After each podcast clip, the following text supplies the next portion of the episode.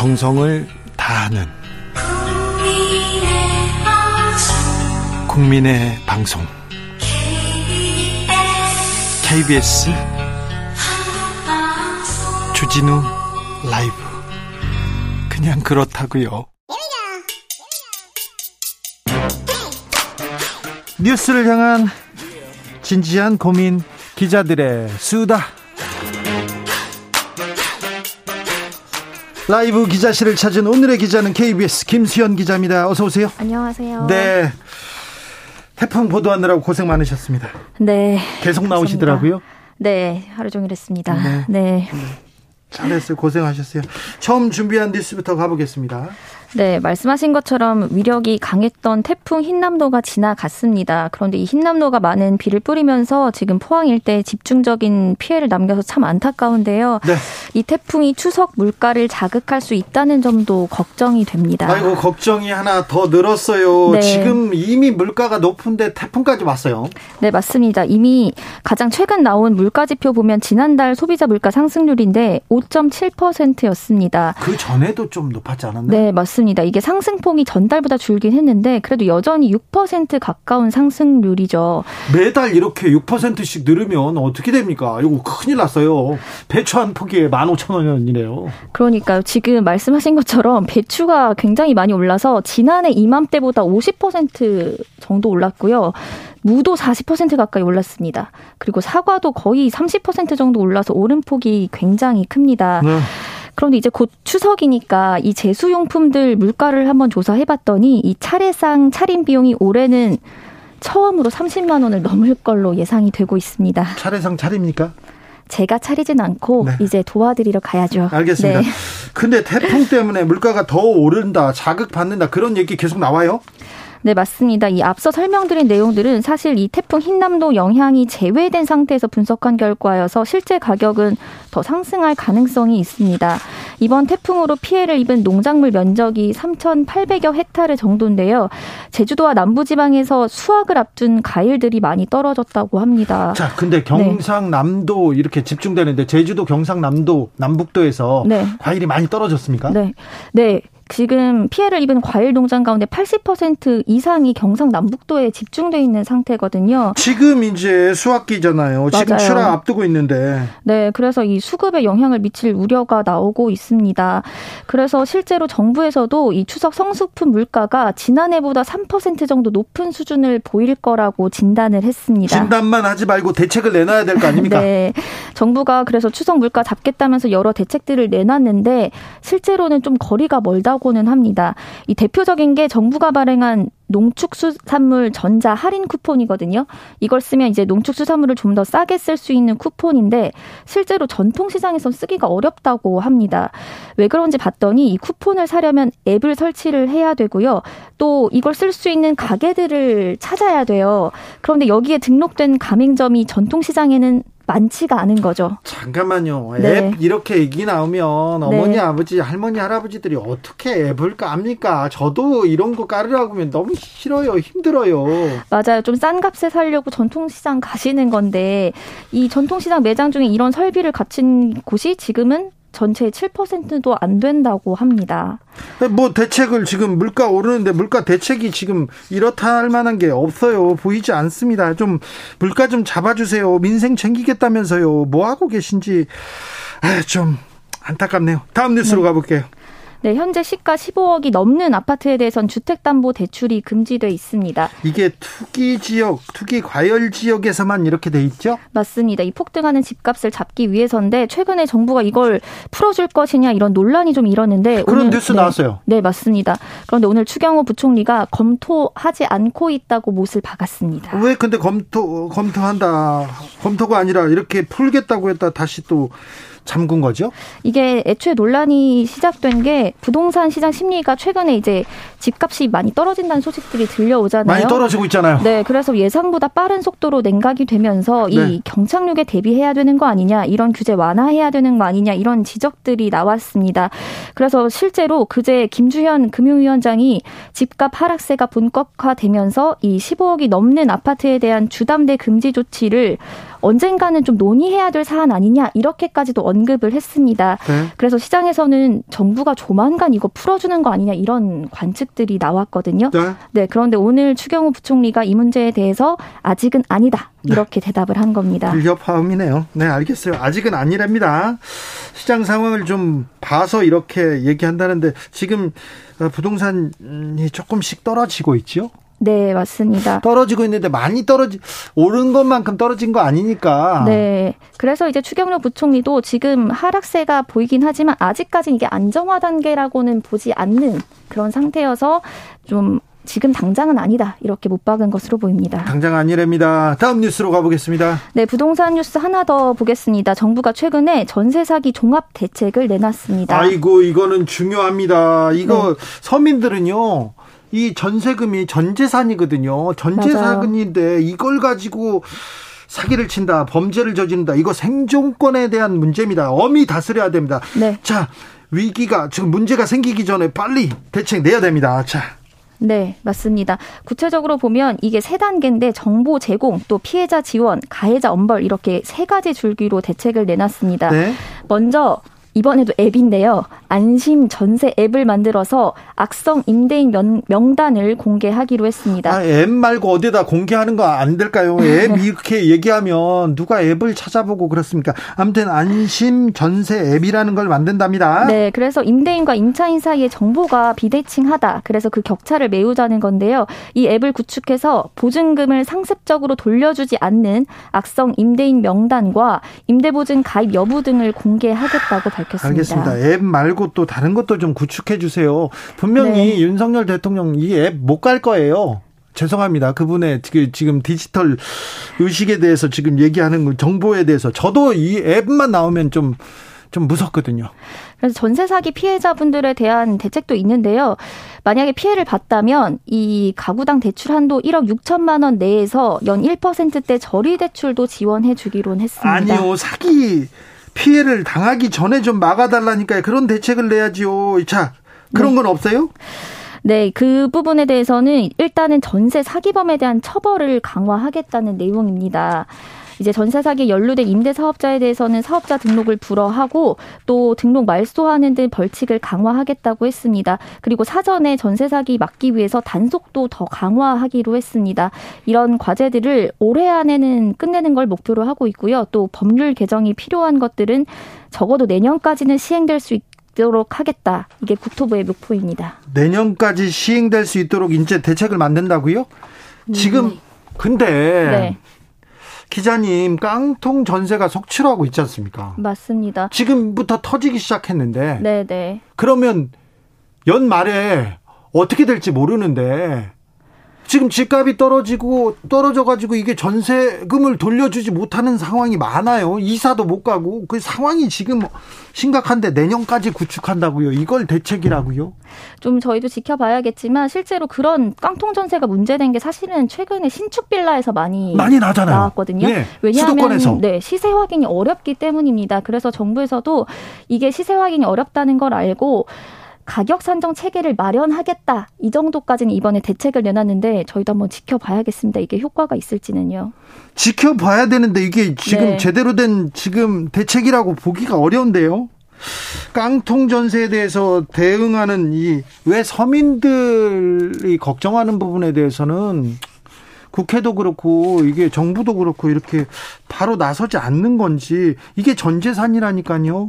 맞습니다. 이 부분에 대해서 조금 더 얘기를 하셔야 해 주셔야 될 것 같아요. 추경호 부총리께서 옛날에 론스타 이렇게 도장 찍어둘 것처럼 좀 열심히 좀 해주셨으면 합니다. 네, 좀 최대한 빨리 이런 대책들이 시행이 되길 바라봅니다. 그죠? 네. 이 문제 시급한 것 같습니다. 기자들의 수다 KBS 김수현 기자 함께했습니다. 추석 잘 보내세요. 네, 감사합니다. 교통정보센터 다녀오겠습니다. 정현정 씨.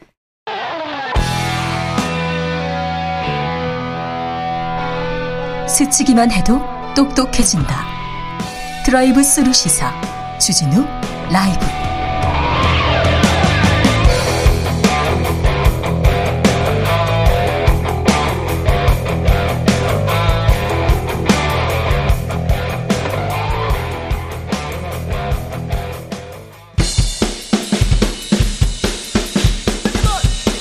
틱탁 틱탁 틱탁 결란한 입담의 환상 드리블 오늘 이 뉴스를 주목하라 이슈 티키타카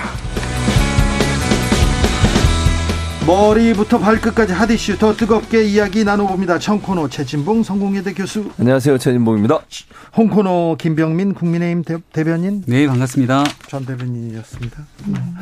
자 비대위가 꾸려집니다. 비대위가 안 되니까 새 비대위 국민의힘에서 네. 꾸려주기로 했습니다. 정진석 내일 오전에 전국위원회가 진행되나 보던데요. 네. ARS 투표로 진행될 것 같고 박주선 부의장이 유력하게 떠올랐던 것 같은데 그래요. 왜 근데 네, 박주선 고사를 갑자기. 했던 것 같습니다. 아무래도 고사. 예, 그러니까 굉장히 음, 인품도 좋고 또 당의 외연 확장이라든지 여러 가지 측면에서 봤을 때 맡으셨으면 참 좋았겠다 생각이 들었는데 그러니까요. 돌고 음. 돌아 음. 윤핵관보다 다른 사람이 음. 이렇게 음. 다른 사람 그러니까 또 외부에서 모셔왔다 이게 조금 더 모양새가 아니면 네. 또 시, 모양이 좋지 않을까 이런 얘기는 많이 했죠. 비대위원장을 맡을 분이 마땅치가 않다는 것이 증명이 됐고 그래서 당이 비상 상황이다. 예. 라는 게 재차 확인된 순간이 아닌가 싶습니다. 그렇습니까? 어떻게 보셨어요? 아니, 그니까, 돌고 돌아 또 윤핵관이죠. 그러니까 감동이 없어요, 감동이. 물론, 이번 비대위가 갖고 있는 특성을 보면 관리형 비대위가 될 수밖에 없잖아요. 쇄신하고 이럴 수 있는 네. 상황은 아니에요. 성격도 그렇고, 기관도 그렇고, 그 다음에 이제 차기 당대표 뽑는 일만 하고 빨리 이제 물러나야 되는 상황이거든요. 그러니까 누구도 맡으려고 하지 않았던 건 분명해 보여요. 중진들도 몇 명 아마 접촉을 한 것 같은데, 다 고사를 한 것 같고, 박수원 의원 입장에서 사실 맡기가 애매모호하죠. 예를 들면 외부에서 들어가는 비대위원인데 본인은 민주당 출신이잖아요. 어쨌든 그 사람이 들어가 쇄신할 수 있는 명목도 없고 쇄신할 수 있는 능력도 안 되고 기회도 안 돼요. 그런 상황이라고 하면 본인이 들어가는 무슨 의미가 있겠어요. 그냥 관리하고 내 말 잘 들어 이렇게 얘기가 나올 수밖에 없는 구조기 때문에 그래서 결국은 저는 고사했다고 생각해요. 박주선 이제 그 전 의원도 정의석 의원이야 이제 어쨌든 본인 입장에서는 최근에 이제 윤핵관 대열에 들어선 분이고 또 대통령 코드가 맞기 때문에 아무래도 권성동 원내대표가 여러 번 가서 말씀을 드린 것 같고 그래서 아마 뭐 제가 볼 때 기쁜 마음으로 맡았을까 하는 생각은 개인적으로 들어요. 그냥 네. 뭐 어쩔 수 없이 맡은 상황인 것 같은데 그만큼 이번 비대위가 기대할 게 없고 또 윤석열 대통령이 직할 체제로 갈 가능성도 있어서 좀 아쉬움이 남는 비대위인 것 같습니다. 선당후사 얘기 많이 하는데 음. 정진석 부의장이 이번 2020년 총선 끝나고 나서 아마 부의장 영순이었던 걸로 기억을 합니다. 근데 그때 김종인 비상대책위 체제였을 때 상임위원장 아무도 맡지 말자. 이렇게 얘기해서 처음에 중진들이 일부 반발도 있었거든요. 근데 정진석 부의장이 그때 제일 먼저 또 나서면서 다 뒤로 물러나자 그래서 실제 부의장도 안 맡고 아무 역할을 하지 않았던 적도 있습니다. 그로부터 시간이 지나고 나서 이제 부의장이 된 건데 당이 아마 지금 이렇게 어려울 때 누군가는 독이 든 성배를 마셔야 된다면 그 역할을 하겠다고 선뜻 나선 터라 이제 앞으로 남은 한 열흘 정도 기간 가처분 신청 등 중요한 일에 정진석 부의장의 리더십이 되게 중요했던 것 같습니다. 네, 정치권에서 맨날 어떤 자리 맡으면서 독이 든 성배 이렇게 얘기 나오는데 그 자리 맡으려고 하는 사람들 많잖아요, 솔직히. 주호영 비대위원장은 독이 든 성배가 맞았잖아요. 독이 든 성배가. 예. 그래서 본인도 아마 하고 싶지 않았을 텐데 어쩔 수 없는 상태에서 그 역할을 한 거였거든요. 독까지는 아니고 레몬즙 정도. 네. 그런데 정진석, 이준석, 석석대전 얘기 생각납니다. stone, 두 stone. 음. 이준석 전 대표 문제 이거 잘 풀어낼 수 있을까요? 아 육모방망이 뭐 등등 네. 나왔던. 네. 아 감정이 있어요. 구원이 네. 있어요. 우크라이나 갔을 때도 네. 우크라이나가 사실 웃겠죠. 웃했어. 굉장히 좀 어렵고 또 그 안에서 전쟁으로 피해를 받고 있는 상황이었는데 이준석 대표가 우크라이나에 가서 정말 어려운 일들을 보고 대한민국의 지원을 이끌어내야 되는 그 순간에도 SNS를 써서 정진석 부의장을 저격하는 글을 썼었죠. 예. 그런 일들이 감정적으로 좀 남아 있는 게 아닌가 하지만 뭐 정진석 부의장은 지금 그런 일들보다 당을 어떻게든 정상화시키는 게 우선이기 때문에 음, 정진석 부의장보다 이제 이준석 전 대표가 어떤 방식으로 나오게 될지 그게 뭐 관심의 주목도를 높이는 게 아닌가 싶은데요. 아니, 도발을 하긴 하죠. 이준석 전 대표 입장에서는 얼마나 공격하기 좋겠어요. 또 윤핵관이냐 이렇게 공격을 할 거예요. 네. 지난번에 박주선 그전 어, 의원이 거론될 때만 해도 네. 뭐 좋은 분이다 환영한다. 그래도 뭐 가처분합니다 이렇게 네. 얘기를 했는데 이제는 좀 더 노골적으로 공격을 할 것 같아요. 그 봐라. 나를 그렇게 공격하는 이 사람 내세워 가지고 비대위 만든 것도 결국은 당 대표를 쫓아내기 위한 수순이었다. 윤석열 대통령의 진심이 보였다. 이런 식의 아마 공격을 하지 않을까. 그래서 아마 이 물론 제가 볼 때 정진석 비대위원장이 비대위원장이 되고 나면 아무래도 일일이 거기에 대해서 대응하지 않을 거예요. 네. 그건 손해요 본인한테. 그러나 이준석 대표 전 대표 입장에서는 계속 공격을 하면서 본인의 존재감을 높이고 그다음에 비대위를 흔들려는 시도를 계속 할 거기 때문에 네. 앞으로 이준석 전 대표의 어떤 말이 좀 더 거칠어지지 않을까 이런 생각이 듭니다. 그러게요. 이준석 전 대표는 멈출 생각이 없습니다. 그러면 국민의힘은 어떻게 갑니까? 당장 추석 직후에 14일입니까? 네. 이준석 전 대표 가처분 심리 있어요. 그렇죠. 그러니까 법적 문제랑 정치적 문제 두 개를 좀 나눠서 봐야 됩니다. 그러니까 법적인 문제에서는 가처분에 일단은 이준석 전 대표가 인용이 됐기 때문에 어, 법적 그 분쟁에서는 승기를 좀 잡은 측면들이 있죠.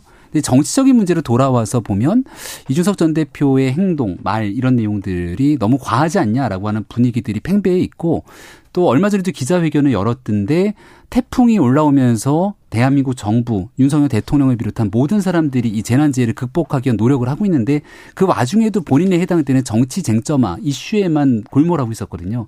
그러니까 정치적인 문제에서는 이제 정부가 민생을 어, 최우선으로 두게 됐다는 측면으로 쭉 가면서 이준석 대표와는 거리를 둘 것 같고요. 법적 문제에서 가처분이 한 번 더 인용되면 그때는 국민의힘이 진짜 치명상을 입게 되는 거라 법적으로 이 문제를 어떻게 다퉈내는지에 모든 총력을 기울이지 않을까 싶습니다. 네. 치명상 이미 많이 입었어요. 네, 어려운 상황이긴 그렇죠. 네. 그러니까 만약 가처분에서 또 한 번 인용되면요 국민의힘은 정말 재기 불능이 돼요. 제가 볼 때 진짜 어려운 상황이 될 겁니다. 그래서 조심스럽게 그래서 제가 볼 땐 주호영 비대위 카드가 사라진 거라고 생각해요.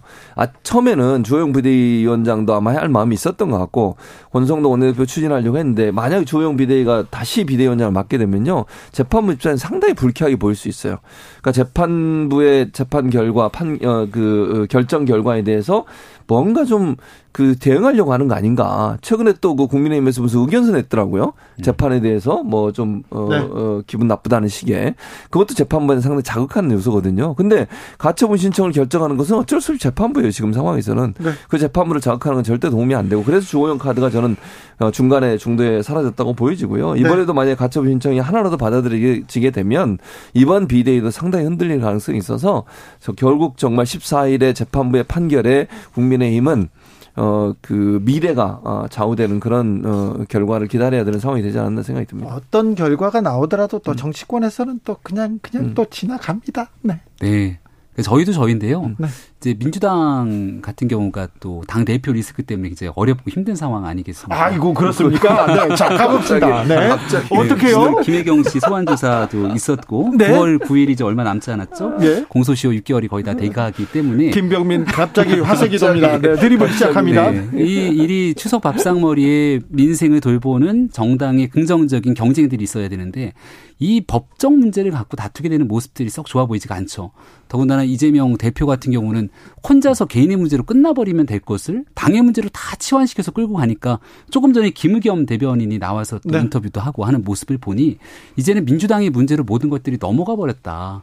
그래서 이번 정기국회에서 특히 국정감사가 정말 국민을 위한 국감이 되기는 다 틀린 것 같고 아무래도 이런 정치적 어, 공방으로만 모든 것들이 흘러가지 않을까 걱정이 되는데요. 뭐 국민의힘은 이미 바닥까지 좀 가 있는 상태여서 이제 좀 잘해보기 위한 노력들을 하고 있는 상황인데 민주당은 이제 막 시작하고 있는 상황인 것 같아서 여러모로 지켜보는 측면에 걱정이 되기도 합니다. 민주당 걱정하지 마시고 국민 걱정 많이 하세요. 그러니까 민주당 입장에서는 대표가 갖고 있는 상징 성이 있기 때문에 정무적 판단을 할 수밖에 없어요. 그러니까 출두하고 안 하고 문제는 오늘 김혜경 씨 이제 또다시 출두하셨는데 네, 검찰 출두 검찰 조사를 받고 이거 사실은 공직선거법안에 7만 8천 원 그 사용한 건이에요 이게. 그러니까 왜냐면 공직선거법 그 공소시효 끝나는 게 9월 9일이잖아요. 그와 관련해서 지금 조사를 하는 거잖아요. 그러니까 나머지 건은 또 조사가 이루어지겠죠. 나머지 건도 배모 씨가 2천만 원 썼다고 하는데 법과 관련해서 네. 김영 씨가 연관된 분이 200만 원이라고 그래요. 검찰이 지금 조사하고 있는 내용은. 근데 이번에 공직선거법 공소시효는 7만 8천 원이에요. 그거 세문 그 어, 민주당 의원들 부인들 식사하신 문제를 과연 사용했냐 안 했냐 이 문제인데 김혜경 씨는 모르, 모르고 있었다고 얘기를 하고 있는 상황이고 그, 그걸 가지고서 또 소환을 한 것도 저는 대단히 부적절하다. 내일 모레가 지금 공소시효인데 이, 오늘 불러가지고 뭘 물어보고 그걸 가지고 어떻게 또 정리를 할 건지 모르겠는데 그것 자체도 사실 정치적인 문제라고 보여 정치적인 사안이라고 보여져요. 그래서 좀 아쉽다는 생각이 들고요. 그건 리스크라고 자꾸 얘기하는 사후 리스크는 문제가 있을 때 일어난 막 쓰는 말이에요. 과연 이게 정말 지난번에 법화 문제도 이번에 송치하면서 이재명 대표는 거기서 송치가 안 됐어요. 불송치했어요. 그러니까 김혜경 씨하고 지금 누구야 그 배모 씨두 네. 분만 지금 송치가 된 상황이거든요. 그러니까 이 문제는 일단 이재명 대표하고 끝난 문제고 다른 문제도 제가 볼 때는 지금 공직선거법 관련해서 두 가지 문제도 개인의 감정과 생각에 관련된, 관련된 문제이기 때문에 크게 문제가 문제가 될 거라 보지 않고 그래서 민주당은 이번 사안이 도리어 비교가 된다고 봐요. 김건희 여사 같은 경우에 여러 가지 도이치모터스 사건도 그렇고 그다음에 뭐 허위 경력 어제 뭐 논문 관련해서도 어 표절 문제가 나오긴 했습니다만 그런 문제에 대해서 제대로 소환도 안 봐. 안 하고 그다음에 그 압수수색도 안 하고 이러고 이제 불송치하려고 하는 그 어떤 그 분위기가 감지되고 있는데 이런 부분들이 사실은 오늘 김혜영 씨 출두하고 두 번이나 출두해서 경찰도 출두하고 검찰도 출두하고 비교될 거라고 저는 봅니다. 국민들이 과연 어떤 모습으로 올지 그것이 도리어 김건희 여사한테는 부정적 영향을 미칠 거라고 생각해요. 네, 3시간 조사받고 하면 돌아간 것 같은데요. 문제가 있으면은 누구든지 법 앞에 평등하게 나와서 어, 조사도 받고 해야 되는데 이재명 대표가 검찰의 소환 조사에 불응하지 않았습니까?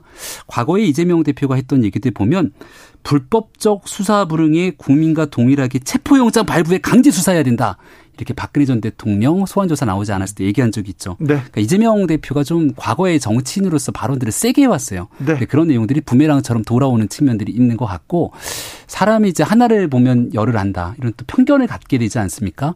대장동 문제 처음 터졌을 때 이 성남시 있을 때 최대 치죠 이렇게 얘기를 하고 유동규 본부장 모른다라고 얘기했다가 대장동 문제로 줄줄이 사람들이 구속되고 나니까 그제 가서 말을 바꾸기 시작했던 면들이 있죠.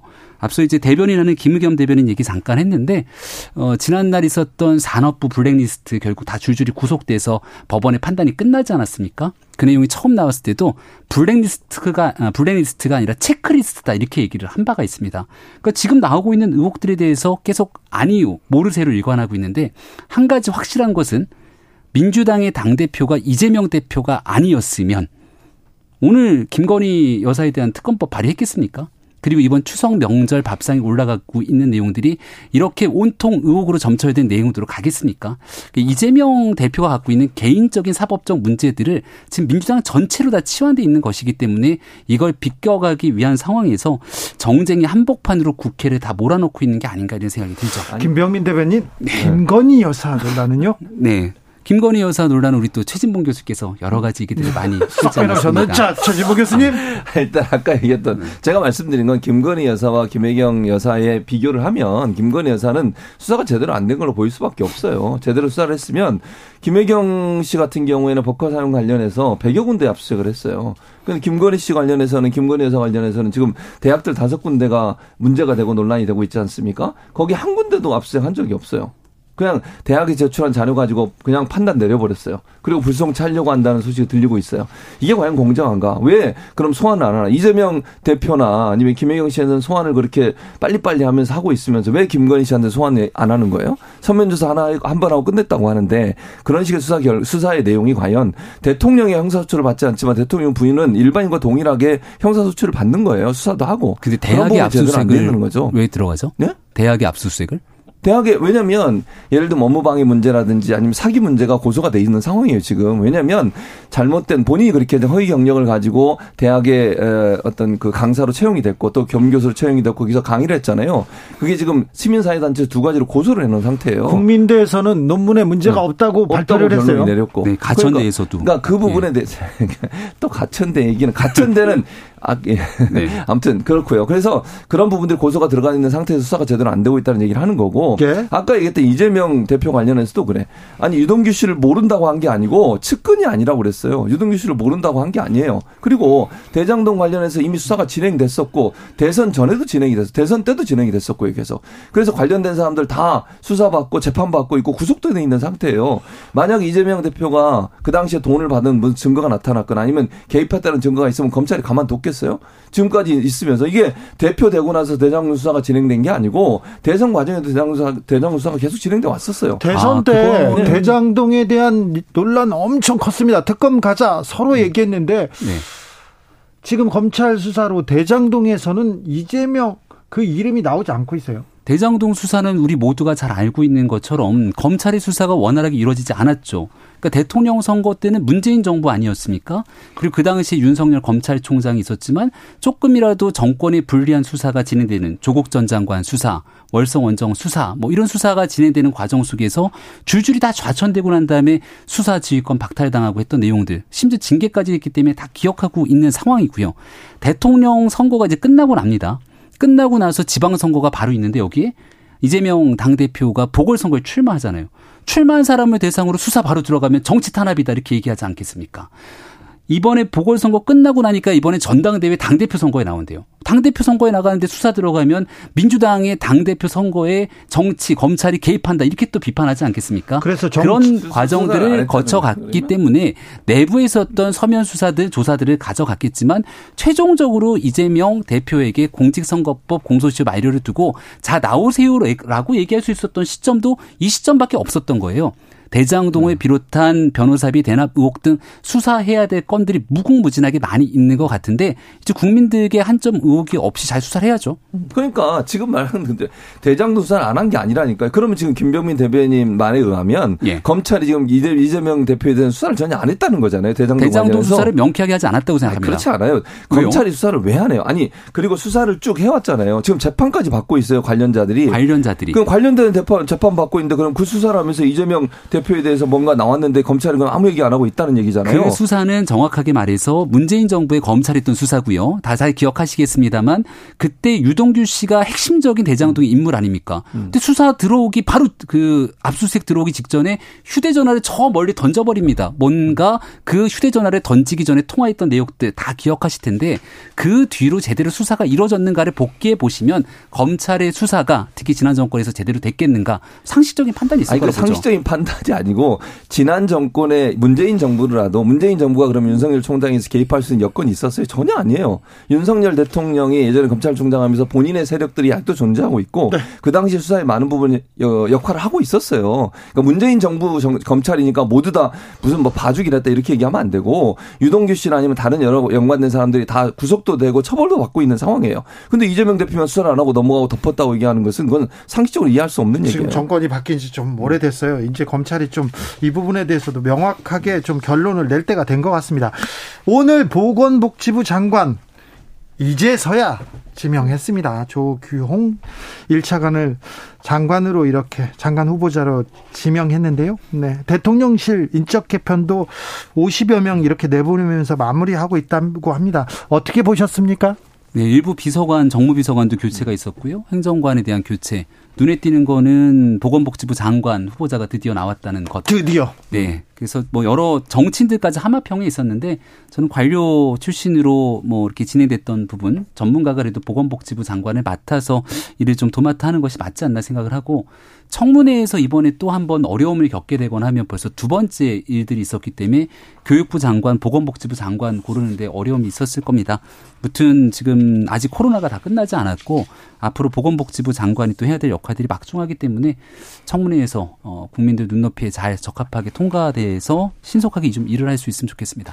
좀 교수님? 아쉬운 부분은 이게 조규영 지금 장관 후보자 같은 경우에 지명을 했으니까 이분 같은 경우에 기재부 출신이에요. 아. 예산 전문가 예산 네. 예산통이에요.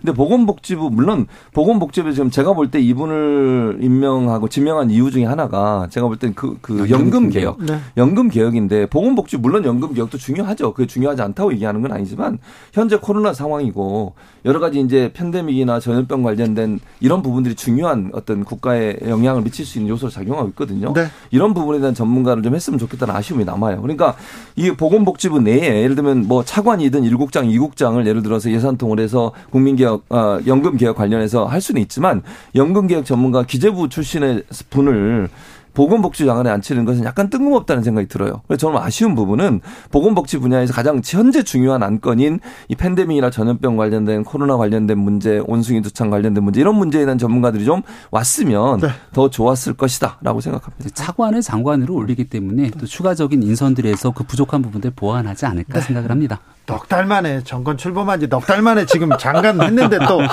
아, 거기서 콕 집어서 또 최진봉 교수님 예리하게 네. 여기까지 할까요? 이슈 네. 티키타카 최진봉, 김병민, 김병민, 최진봉 두 분 감사합니다. 고맙습니다. 일렉트릭 라이트 오케스트라의 Mr. Blue Sky 들으면서 주진우 라이브 여기서 인사드립니다. 돌발 퀴즈의 정답 1번 그린란드였습니다. 그린란드. 네. 내일 오후 5시 5분에 저는 돌아오겠습니다. 지금까지 주진우였습니다. 오늘은 파란 하늘을 보는 날입니다. 그러면서 환경에 대해서도 고민 한번 해보고요. 네, 하늘 좀 보고 쉬고요. 네, 한숨 돌리세요. 안녕히 계십시오.